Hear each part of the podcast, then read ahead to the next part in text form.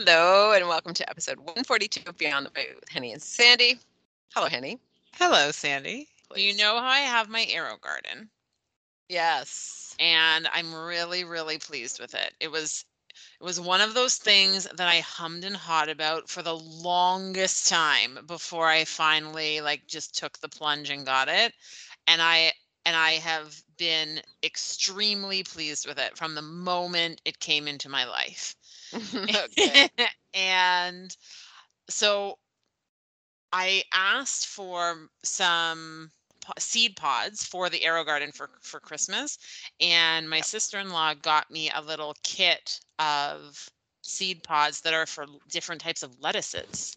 I haven't actually grown lettuce in my AeroGarden yet. I've only ever grown like different herbs. I grew I was growing parsley and cilantro and I was really down to one cilantro plant that was still thriving and everything else had sort of been harvested. And so Yeah. I was like, all right, now is the time. Let's use up this last bit of cilantro.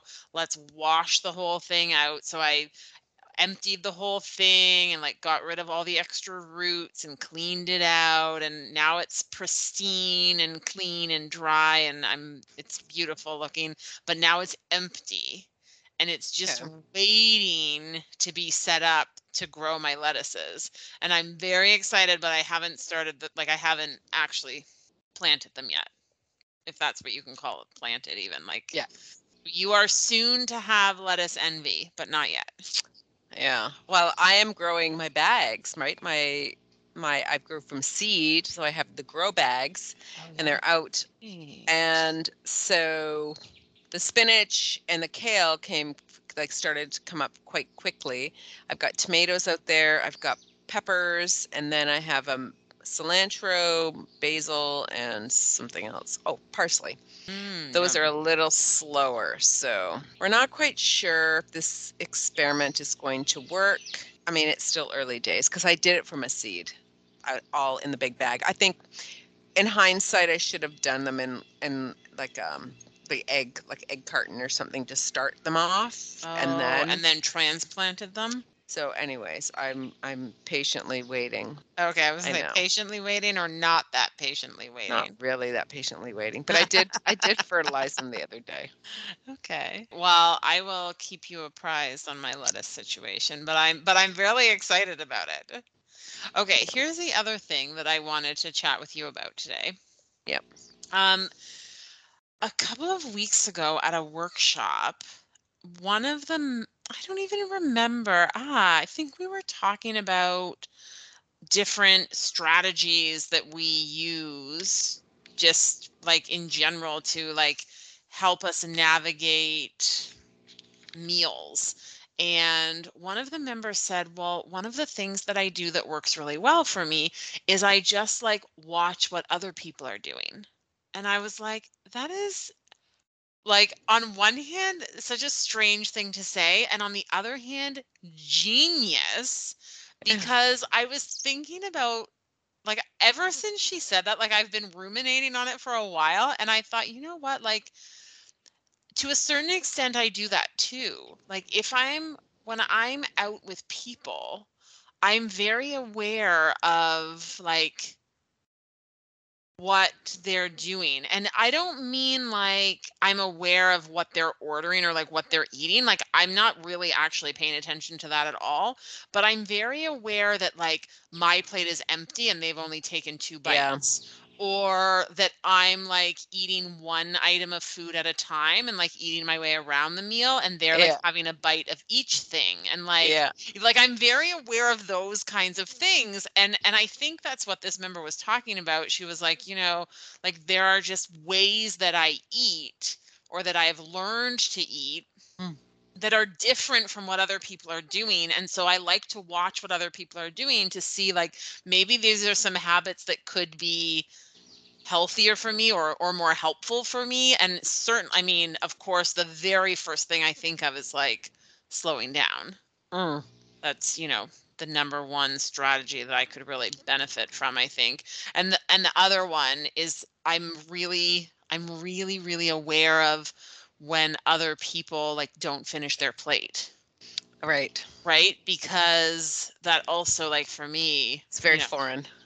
Yeah, it's a foreign. I like for me, it's like lick the plate clean, you know, and then and now you can have it. Now I'm finished. But Yeah. I have um I have a girlfriend who leaves. It doesn't matter what it is. She always leaves a bite on her plate.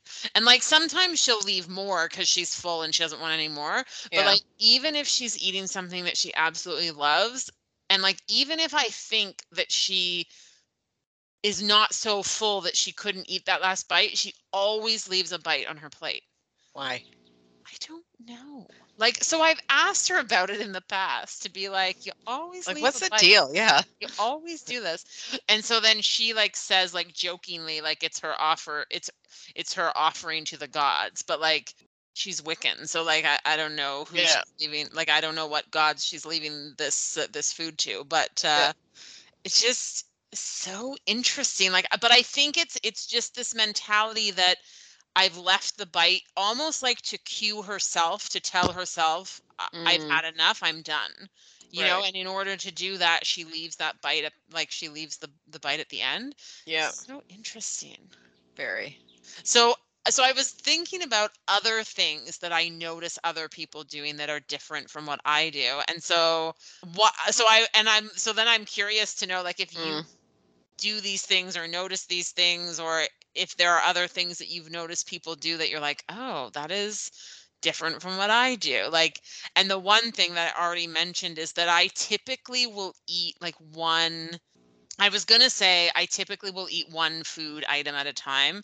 I actually really like a mash of all sorts of like i like when all my food is kind of mashed all together and like i love nothing more than like a bowl Yeah. because it's all mixed together Mhm. but if I have a proper plate of things and I have different food items on the plate, yeah. I will eat like my least favorite item first and then like go around the plate until I, I get to my favorite item and then, then I'll eat all of that.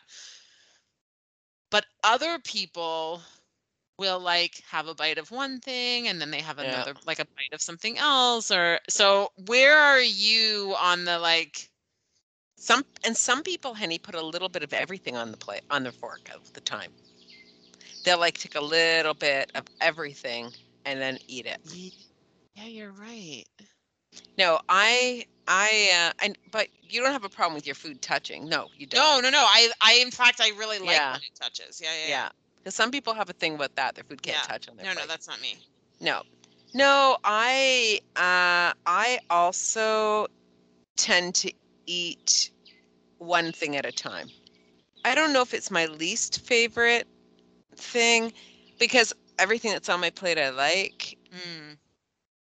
But Uh, like, would you save the favorite favorite for the end? yes, I would. It would be my very very favorite. Yeah. Yeah. So I I'm aware of that I eat fast also. And I can stop myself and slow myself down. I mean, and and most of my meals are with Phil, so Yeah. he I- I'm a, like there are times when I think, "Oh my god, he actually finished before me." That it happens once in a while, but okay. and then I'm like, "That was weird. Like Yeah. how did that happen?" Yeah. I'm I'm probably the meal that I'm most aware of is like pizza night because we each have three pieces of pizza. Okay. and I can be like finishing my second, and he's just started. Honestly, okay. So, so Mark is a slow eater, and I am not. Yeah. that, that's an understatement. And uh, and so it's the same. Like if we have pizza, I'm always like, I have nothing in front of me because I've eaten my slice, but I know that he's still on his first slice, and so so then I'm like, you're just gonna wait. And then as soon as he goes for his second, I'm like, okay, second slice time. All right.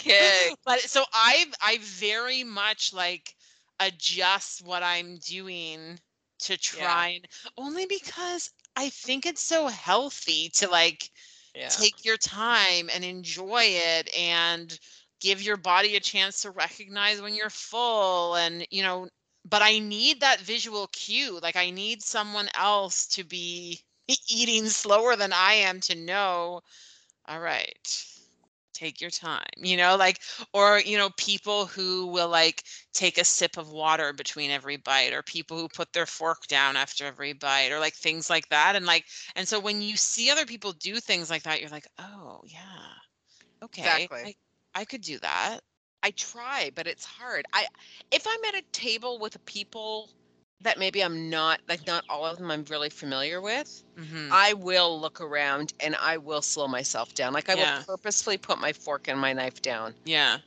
Um Well, because there almost feels to be in those kind of situations some sort of a social pressure to be like doing the same as everyone else. yeah.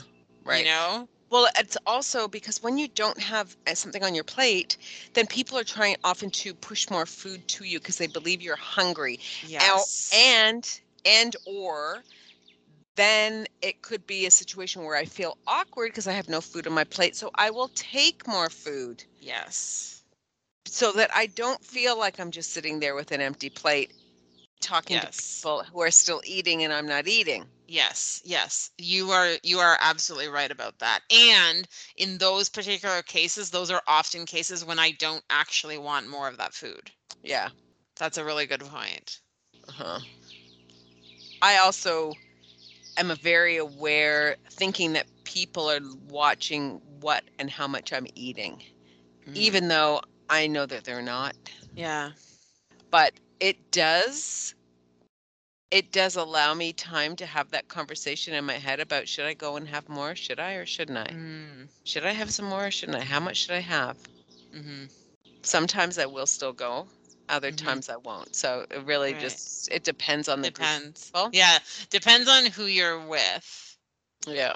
Yeah. So, but I wonder, do you think that part of the reason that you eat so fast is because you eat the majority of your meals alone, or and or and are not just focused on your meal, like you're doing something else, whether you've got your phone in your hand or up doing other things, and like, Yeah, Like, I mean, you you don't sit down every time you eat, or do you? Like, are there times that you just have the plate there and then you're kind of taking a bite and like wandering and like putts and like doing whatever food prep or whatever? yeah, yeah, no, Yeah. no, I'm, I, I rarely would just sit and eat. Yeah.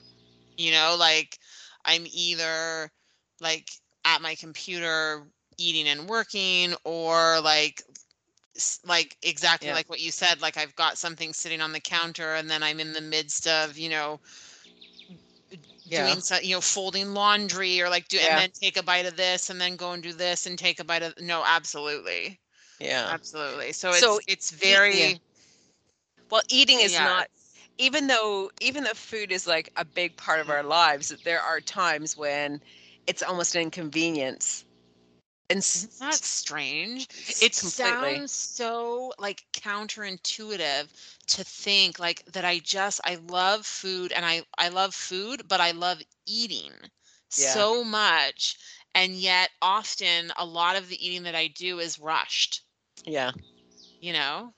It's so silly. Yeah. To the point where then you realize that your plate's empty and you're like, oh, uh, did I even enjoy that? Like, um, It's the worst. yeah, it is the worst. But I'm so yes. So your answer, like the answer to your question is yes. I think some of it, some of the the speed eating is because I'm doing other things at the same time. I think some of it is that I'm. It's interrupting the. uh, This might even be a bigger thing. Is that that eating something is interrupting whatever else it is that I'm supposed to be or in the middle of or thought that I was needing to do Yeah. You know and so then it's like it's a rushed activity whether or not i've realized consciously that i'm rushing you know Yeah. it, it is a rushed activity of sorts because i have to get back to whatever it is that i'm doing or i'm watching the clock like i i Yeah. regularly am watching the clock to be like okay like it's already this time i've only Mhm. got this much time left in the evening to get this done and this done and this done or i'm at school and it's lunchtime and i've only got you know 10 more minutes before this or 15 more minutes before that or 3 minutes before that whatever it might be you know Yeah. Um, but But, but it's but I would say it's it's even deeper than that because I always Yeah. ate quickly, like even even as a kid. But that's I so I and I've mentioned this before, but I can I recognized a few years ago your habits of eating are all come from the way that you were raised, like how food like the importance of of a meal, the types of food you eat, all of those foundational type things that you Mhm. get Mhm, from from growing up.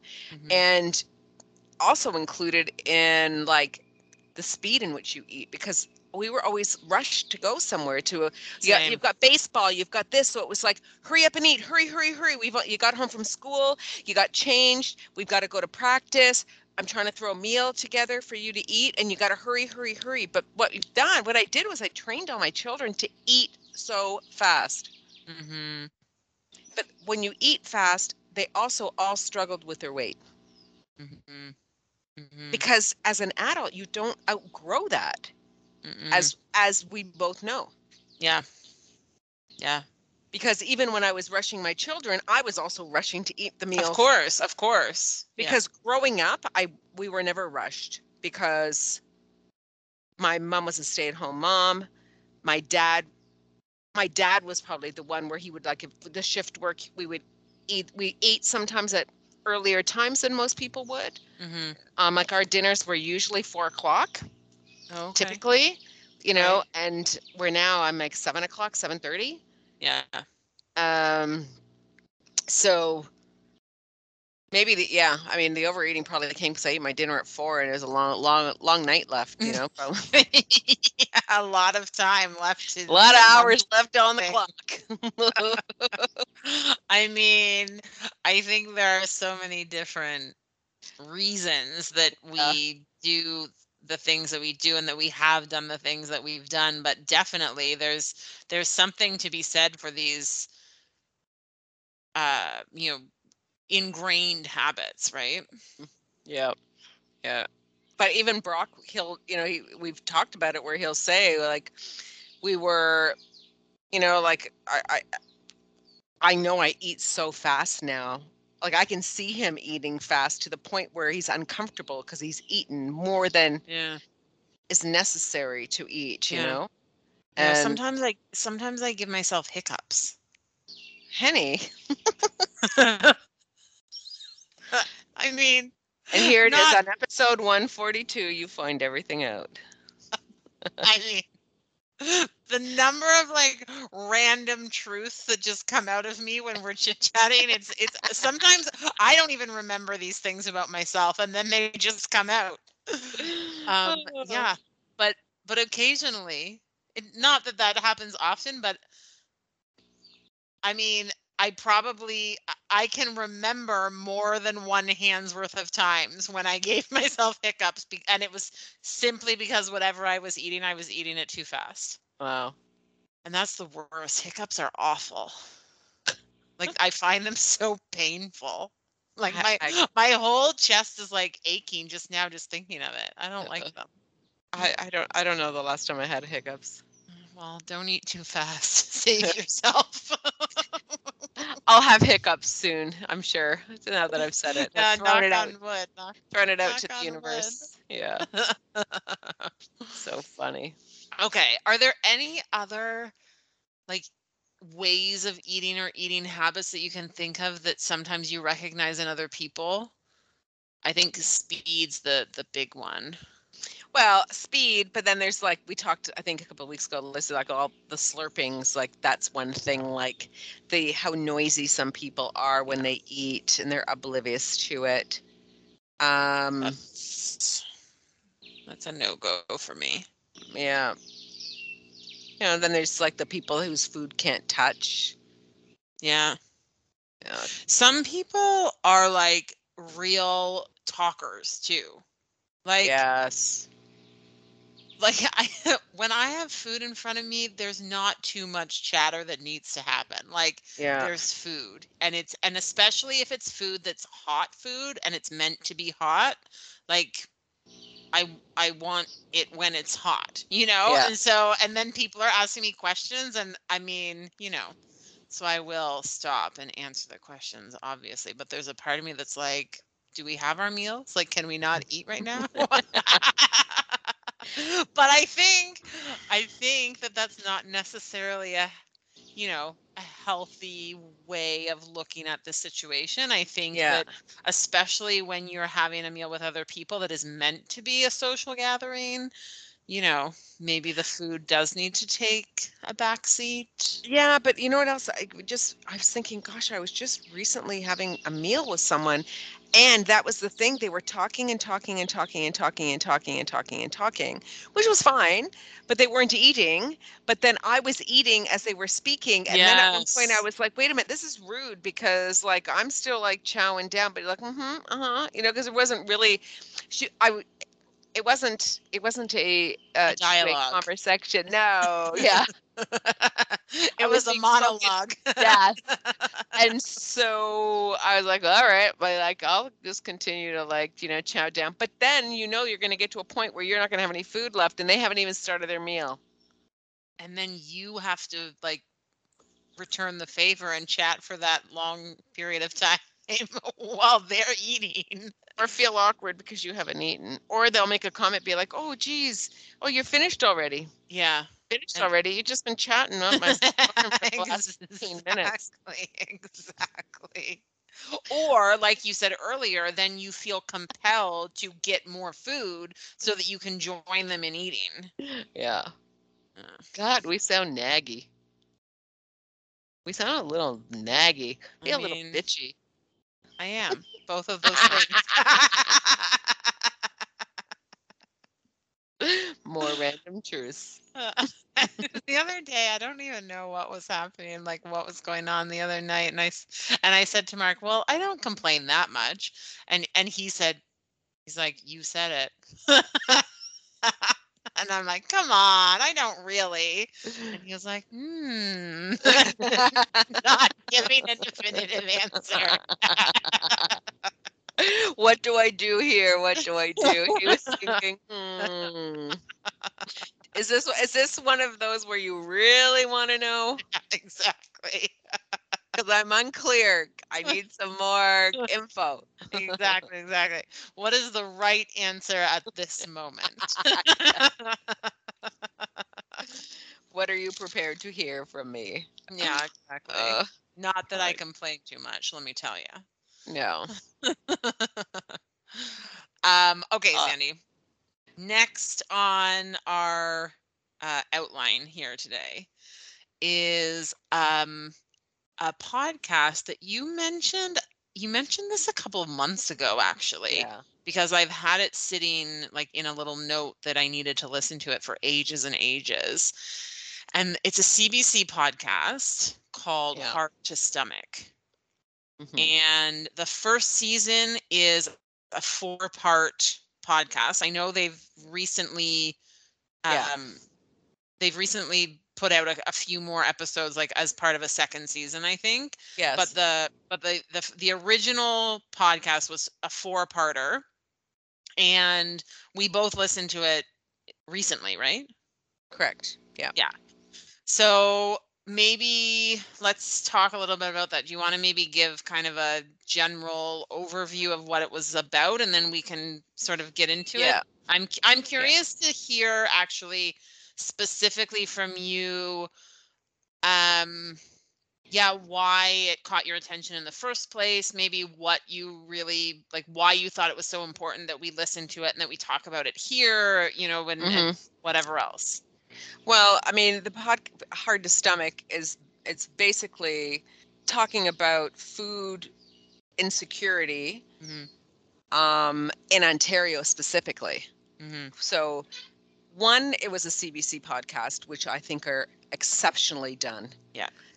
Two, the topic is something that I'm very interested in. Mhm.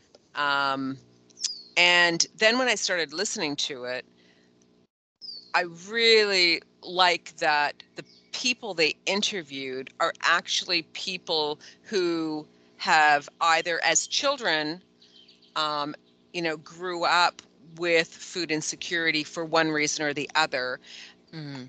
And then also adults who are right now, um, you know, either um, struggling with putting food on the table for their families and also seniors. They kind of went like full circle to do the a really good job of um, touching all bases. But even with the podcast, so the four episodes where one um, they talk they talked about food banks, but they also talked about areas in the province where it's um, the ability for them to get fresh fruit and produce um, is very difficult because they're fly-in communities only, Mm-hmm. and then the extra cost is associated with that. Mm-hmm. Then talked about farmers like uh, uh, there that there was a statistic in there about farmers who like one farmer paid $200,000 in one year to bury blemished or unsold food. Mm-hmm. One farmer in Ontario. Yeah. Asinine. Yeah. And, and again, and it's something we've talked about before because, you know, when we're talking about hunger in general in the world, it's not that there's not enough food produced. That Mhm. is not the issue. The issue is where the food is, the distribution, how it gets, because there's certain places, obviously, in the world that are, you know, agriculturally rich and other places that are, you know, barren. They can't actually produce foods or the right like an, a good assortment of foods. Mm-hmm. I would say that I I was shocked a little bit listening to some of the statistics Mm-hmm. um, only because it was Ontario in general. They weren't even talking about the country. Mm-hmm. The, the the two young there's two young guys that were interviewed who I think both of them now both of them as children had food insecurity. I think the one the mother was a schizophrenic and I think the father had a spinal cord injury. Correct. And so as a result of that there was always you know uh, issues with having f- availability of food in the house Mhm. for for many different reasons Mhm. and um, but then as he grew up he actually has had, like as a career is has sort of given back and is working to in his community help bring food security you know to to people and and trying to educate people i think that was really what he wanted to do was to educate people Mm-hmm. but the one comment the the one guy made is that you know it was as a kid growing up you don't realize that your family or your home situation is different than everybody else's Mm-hmm. Until something happens when you clearly find out that it does Mm-hmm. and um and and the one kid was saying about uh, and as an adult now how he he remembers going to someone's house and they said oh have you eaten and he said what you mean what today Yeah. he said and they all laughed and he he didn't understand why they were laughing at him Yeah. because it was completely serious because he didn't eat every day Yeah. as a kid it, that was his norm you know which and you and you know so one thing i mean there's there's a lot to sort of there's a lot of different aspects of Mm-hmm. of of this but the one thing was that i i as i heard because they they spoke a little bit about um like teachers and so Mhm. i wondered how when you heard them speaking about teachers and how teachers uh some teachers treat kids Mm-hmm. some like how how did that one like how did receiving that feel to you and two in your professional experience like how how how do you feel that the education like the the school boards sort of help or deal with that or or what types of supports are available to families Mm-hmm. Well, I had, yeah, I had a lot of thoughts about that, about that portion for a variety of different reasons. One is because this gentleman who was speaking was recalling his experience as a child and as a student. And saying you know that i like and expressing the the idea that he was the kid who was getting in trouble because yeah. he couldn't focus on what he was doing he didn't have the energy to really participate in things he you know and he so he would act out because he didn't understand things and and but he, he said but i didn't it wasn't that i was purposely acting out or that I didn't even like that I had issues with my learning. He's like, I just hadn't eaten. And yeah. and so, you know, hearing things like that, I mean, it's always it's always good to be reminded as a teacher, but as a person, that when we interact with people, we're seeing a very small surface of this person's life right and yeah. and so we really don't know what is going on mm-hmm. when you know inside of this person or um you know in this person's life outside of the little fraction of of time that we see them right and so you know it's really it's a good reminder to to for me to to remember that you know when kids come to school they're bringing with them everything that is a part of them and all of their experiences at home and everything that's going on. And and so what they pres what what a child presents in the classroom when it sometimes feels like um negativity or defiance or um disruption or like it it often isn't. Right. And and i feel like because my background is in special education i feel like in a lot of ways i'm pretty i try to be pretty in tune with that sort of thing because i'm i i try to be quite open to the idea that that kids brains work differently but i don't typically think that there might be physiological things going on as well.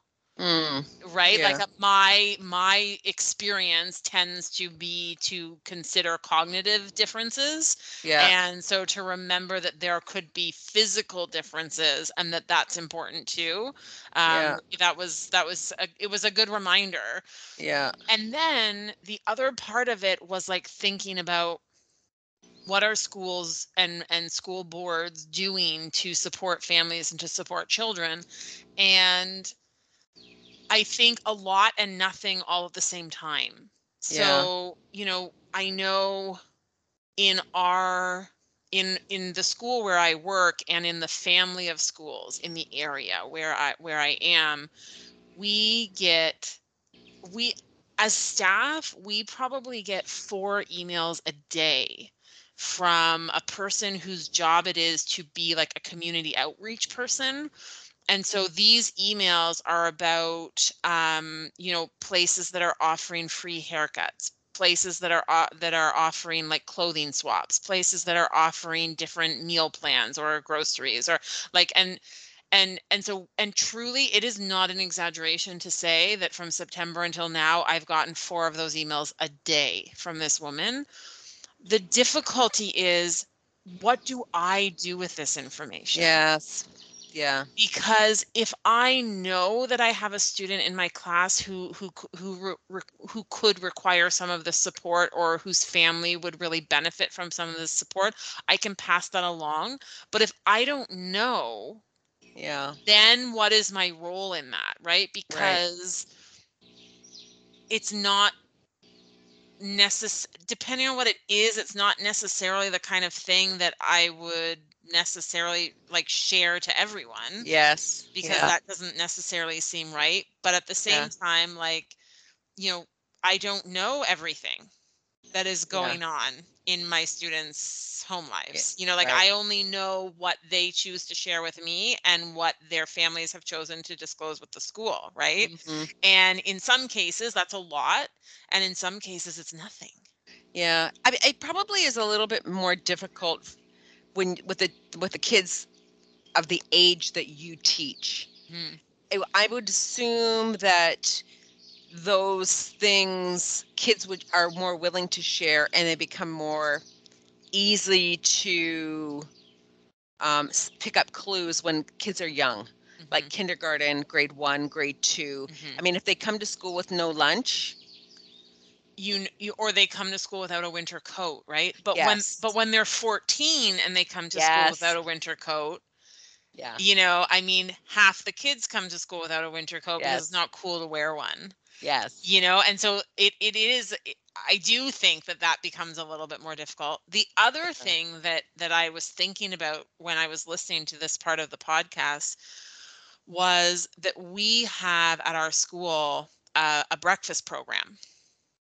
So and and it's you know one of our educational assistant runs the program and i mean it's it's wonderful that she does that because she volunteers her time to do it and no one else is volunteering their time to do it you know? Yeah, um and so she has so she has to submit paperwork to to ask for grant money and then she receives grant money and she uses it the way that she knows best to do mhm, and and has to submit very specific paperwork and receipts and everything to really to verify where this money is going and stuff like that.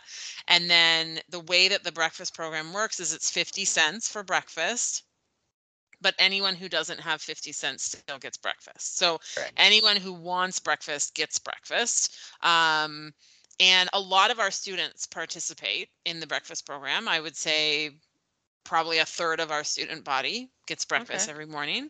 The problem with it is that because there are so many kids who take part in the breakfast program and there's only a finite amount of money to be used the the woman who runs it has to be creative with how she spends this money. And the breakfasts that these kids are getting are not great. Like Yeah, it's it's a lot of um and then especially with the the COVID, pandemic yeah, it's even more complicated right? For sure. it's a it's a lot of juice boxes yeah, granola bars yeah, mini mini chocolate bars like for for fun day like for fun friday um like yogurt tubes like it's it's it's so much like high sugar high processed kind of foods that it's like is this really i mean uh, if it's the difference between food or no food it's something but is this really the best that we can do? And so and it's the system that she ha- i don't know currently what she has going but i know the system that she had going was that she had all these bins and each bin had a different item in it and for 50 cents they could the kids could have like three items but there were five bins so they could like pick and choose what they wanted and one of the bins was always fruit. Well the fruit kept going bad. But like yeah, no wonder because if i can choose a chocolate dipped granola bar a go-gurt a juice box or a clementine yeah, like and i'm 12 years old i'm not picking the clementine. Yeah, you know and so but i mean i'm not i'm not being critical of the program or even the woman who's running it because number one i'm i'm not doing it. So i can't say anything. Um, and number two i recognize that there are a lot of mouths to feed and very little money to do it there's got to be a better way. That's all i Well, think all the time and, and there, there was a part in the podcast that um i really like that really stuck with me and that was when it was i think two different people spoke about it but it was the idea that there is this general sense in society that if you are food insecure that automatically means that you are skinny or yes, emaciated right? Because because if you can't eat you must not have like any meat on your bones and if you carry excess weight you clearly have enough money to eat. Hmm and that is not the case no, because and the one person in the podcast was speaking about the fact that like the best days were the days when the like mini frozen pizzas were on sale for a quarter yeah, and he was like and we would like um you know bulk like you know buy in bulk and get all of these like mini pizzas that were about to expire because they cost a quarter each like Yeah. that was a significant amount of food for a quarter you know or he was talking about like a mcdonald's value menu he's like you can get six hamburgers for six mm-hmm. dollars Yep. you know versus someone who was living up north and paid $25 for nine Yes. oranges Yes. like Yeah. Like this is you know i'm currently like holding my hands up like up and Mm. down like a balance like this is not this is not equitable like it's No. not it's not just right and so and i think towards the end of the the fourth episode the the narrator like the person who sort of like you know guides you through the podcast says you know we don't have uh like ontario is food rich Yes. and not only do we have a lot of food, we have a wide variety of food. hmm And we grow a wide variety of food. Like Ontario's got so much food. Yeah. But we have what we have is a food justice issue, right? We Yeah. have pe- because of distribution issues, because of accessibility, because of all sorts of different reasons, we have pockets of com- uh, of communities that don't have access to healthy food. We have lots of people who are um, underemployed Yes. and working long hours and not making enough money to purchase food. Well, the working poor, I think, is what they call Yeah. right? Where it's at in Toronto, um, to work a minimum wage job, you would need to work 78 hours a week just to pay your rent. Yeah. You know, never mind have any any money to to buy food with.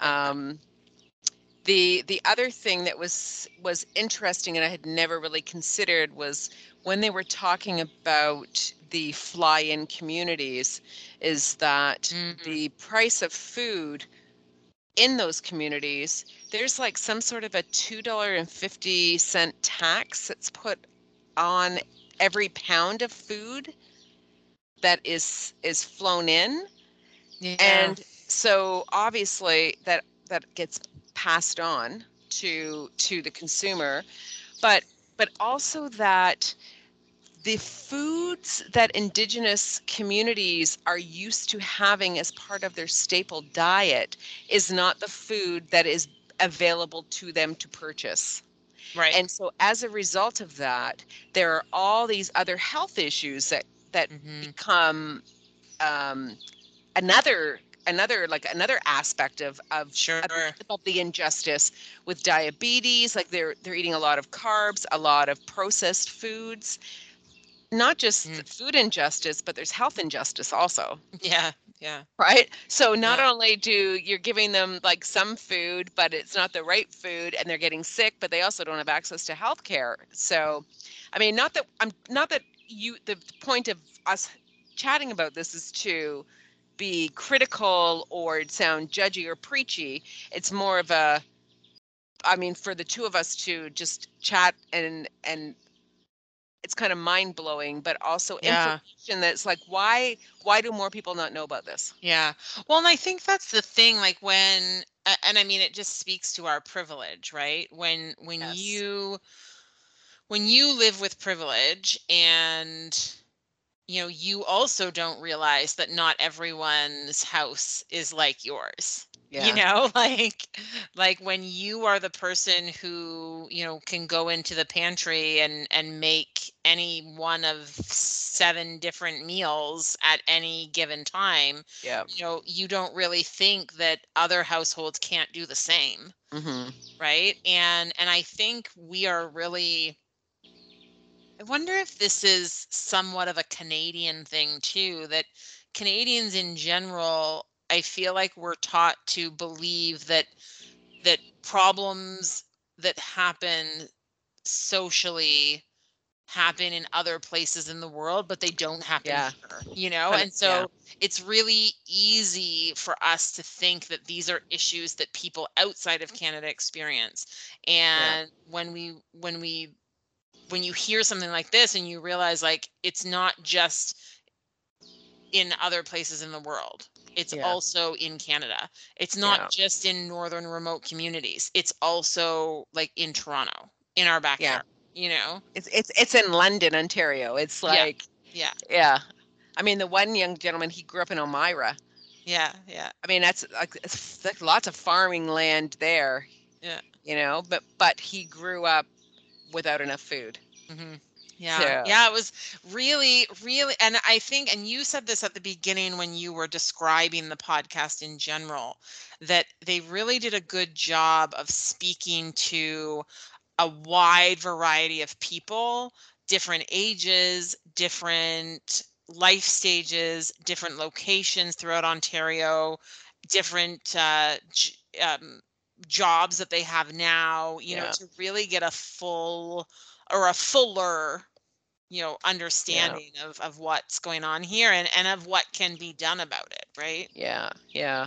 I mean, the what I, I the the statistic about the one farmer and the two hundred thousand dollars that they spent just to bury, because that's what they do is they bury blemished or unsold produce. And there's an organization that is working to rescue that and to repurpose that somehow because I, I mean I know I know that like I think it's under um, the no name brand that you can buy like blemished apples and yeah and blemished meaning not that they're bruised that they're an a odd shape like they Yeah. they look a little different you know and and how many times do you see somebody post something on Instagram where you've got a carrot that looks like a penis or you've got Yeah. a carrot that's somehow shaped like a heart or or something and we think it's funny but you you're right Th- things are standardized because they're they go through manufacturing of some sort of a plant into a package. Mhm. and so those machines have to be built so only certain size things fit through the belts yeah yeah. you know? And and then if you're buying a two bag a two pound bag of carrots well you don't want two large like two one pound carrots in there do you know what I right. mean? yeah yeah They- yeah. so so well because also just because you come to expect a certain thing right? Correct. That's exactly it. Yeah, Yeah. Yeah, I think so- I I don't know if I've ever said this on the podcast or not, but my uh, my grandpa, my my dad's dad, had an apple orchard in his backyard, okay. And he lived really close to where we went to school in elementary school, and and so in the fall after school, my brothers and I would because we rode our bikes to school. So we would ride our bikes instead of going home, we would go to grandpa's house and he would he would give us some bushels and we would go to work and it was our job to pick up the apples that had already fallen yep and um and and so and he would sell those bushels of apples at a reduced price because they were like the blemished Yes. apples right because because they'd been on the ground like Yeah. so most of those apples there was nothing like you said there's nothing wrong with them they look Mhm. fine they they looked fine i mean some of sometimes they had bruises you know Yeah. Um but often they didn't but because they had touched the ground they couldn't be sold at, at the same price as the apples that had been picked from the tree. And uh and so that was our we weren't we weren't allowed to pick the apples off the tree but we we picked the we picked the apples off the ground. Yeah. And uh and so then we would you know bring a bushel home for my parents and those were our applesauce apples. Yeah. Um but uh, i remember i remember as a kid thinking that that was wild that like because i don't remember what the prices were but i remember as a kid thinking that it was a significant difference in Yeah. significant difference in price right? Like the yeah apples from the tree were so much more expensive than the apples from the ground and like truly they looked the same. That episode was very interesting to me yeah because I think that I mean for myself I I mean if it's an apple and I'm paying full price I think that's the difference. If you're paying full price for something I don't want to buy something that's bruised. But I'm not so fussed about the size of the apple necessarily. Like No. if it's a big apple or a small apple or, or whatever. I mm-hmm. can understand if you are running some sort of a business where people expect something specific, right? But I think for the majority of us, like, I mean, I I, I have many times buy like the meat that's like reduced in price that still has a day or two left on it. Like Mm. I go right to that area first.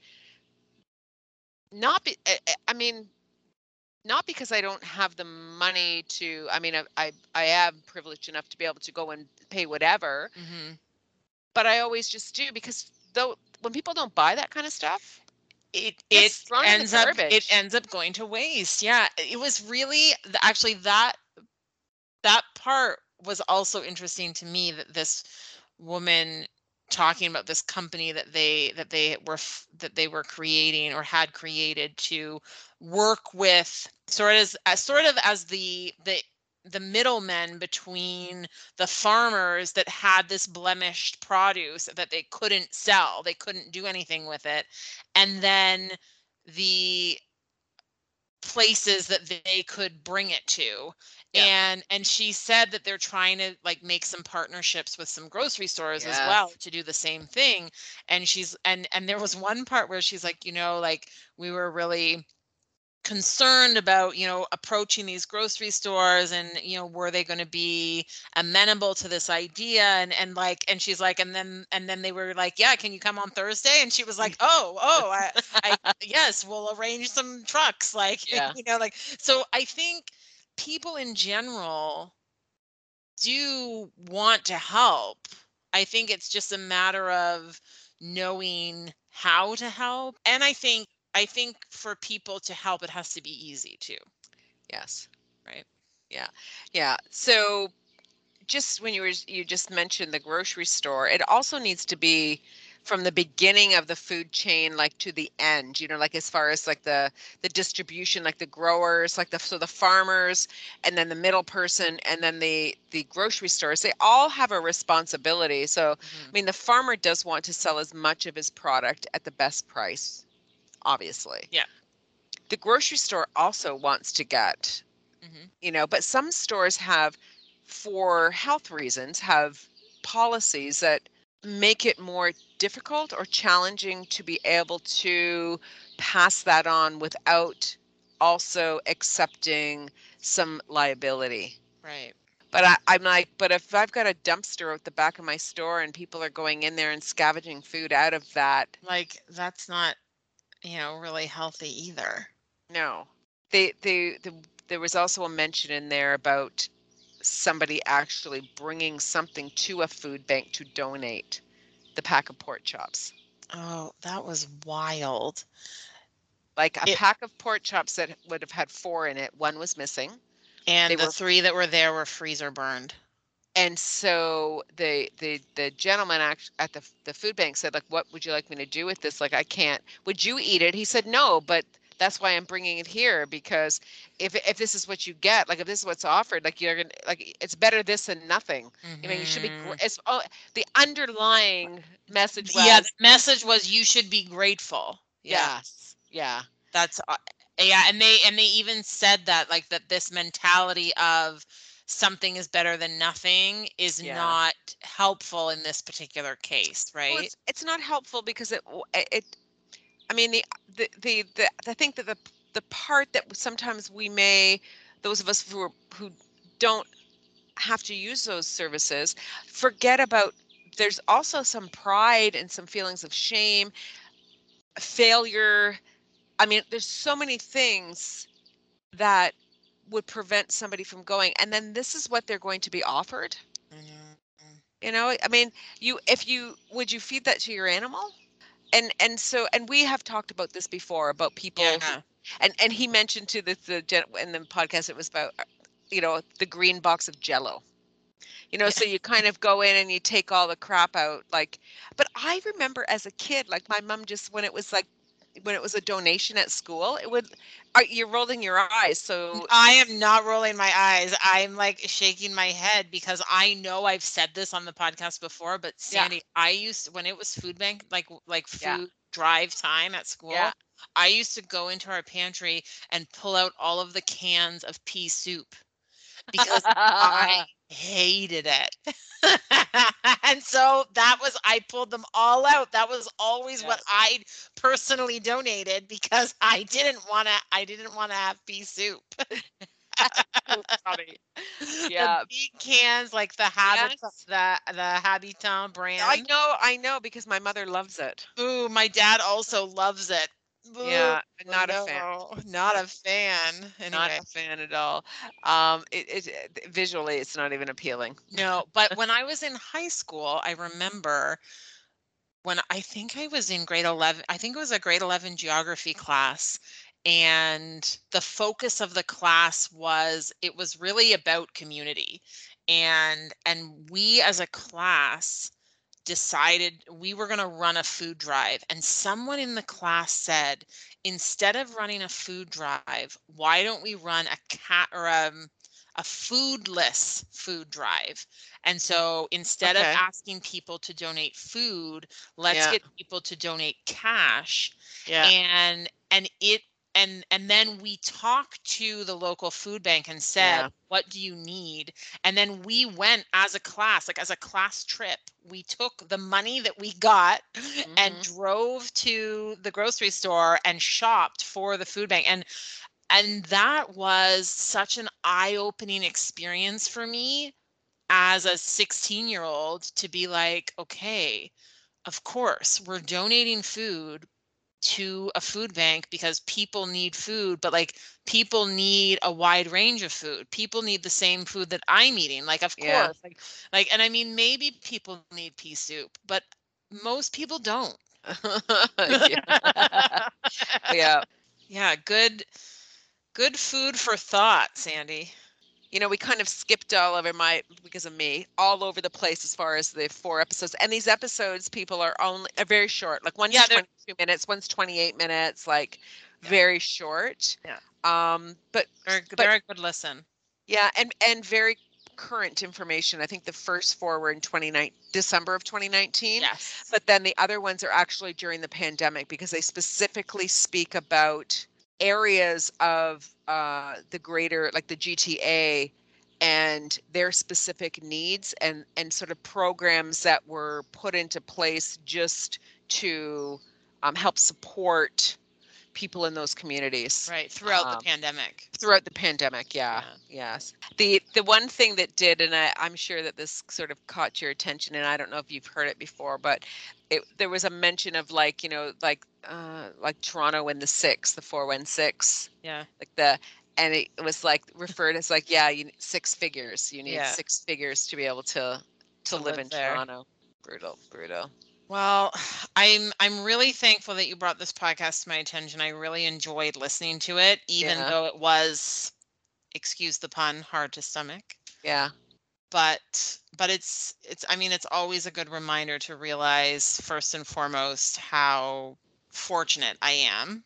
yeah And then also to remember that there are a lot of people for a lot of different reasons that uh, that need our support when we have the ability to to give it, right? yeah And I feel like I feel like the next time I go to the grocery store, I need to pick up a few extra things. yeah and Not and, pea and soup. Yeah, not pea soup. but some food banks actually will take fresh, like fresh donations. Like they Mhm. want, they need fresh milk and eggs. Mhm. There are some grocery stores where they actually allow you to pay forward. So buying those in advance and then the the the food banks come and pick up Right. gift cards like you know because people i know that there's a lot of people that don't like to give money to food banks Mhm. or to any organization at all Yeah. yeah, but yeah. uh but gift cards and uh, you know it's a good idea. we we can't help everyone but but all of us can help someone right so in some small way yeah even just being not not being wasteful with the food that you have the privilege of having Absolutely. Well, what a lovely chat, Sandy. always honey always Thank you for yeah, thank you for sharing this time with me and and uh, for sharing the podcast with me too.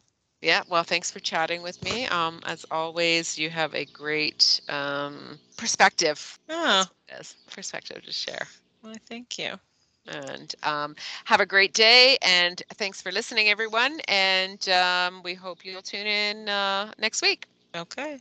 All right. Bye. Bye.